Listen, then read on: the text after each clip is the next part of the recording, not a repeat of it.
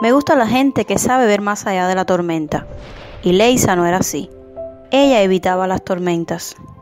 Era poco social, para no tener disgustos.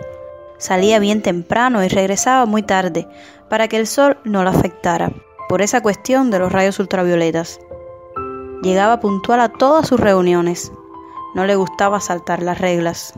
Sonreía solo lo necesario y su diversión era descansar en casa.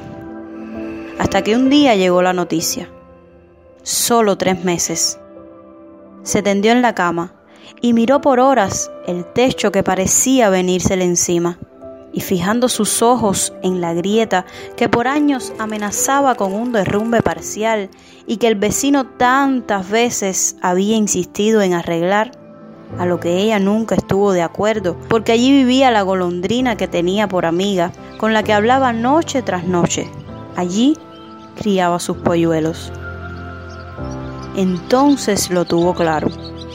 Es solo una grieta, una grieta donde crece la vida.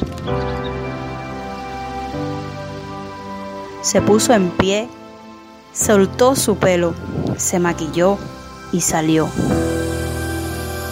Corrió, rió más de lo suficiente, tomó el sol, conversó en los parques, tuvo pequeños retrasos en el trabajo y hasta caminó descalza, durmió en un hotel e hizo el amor.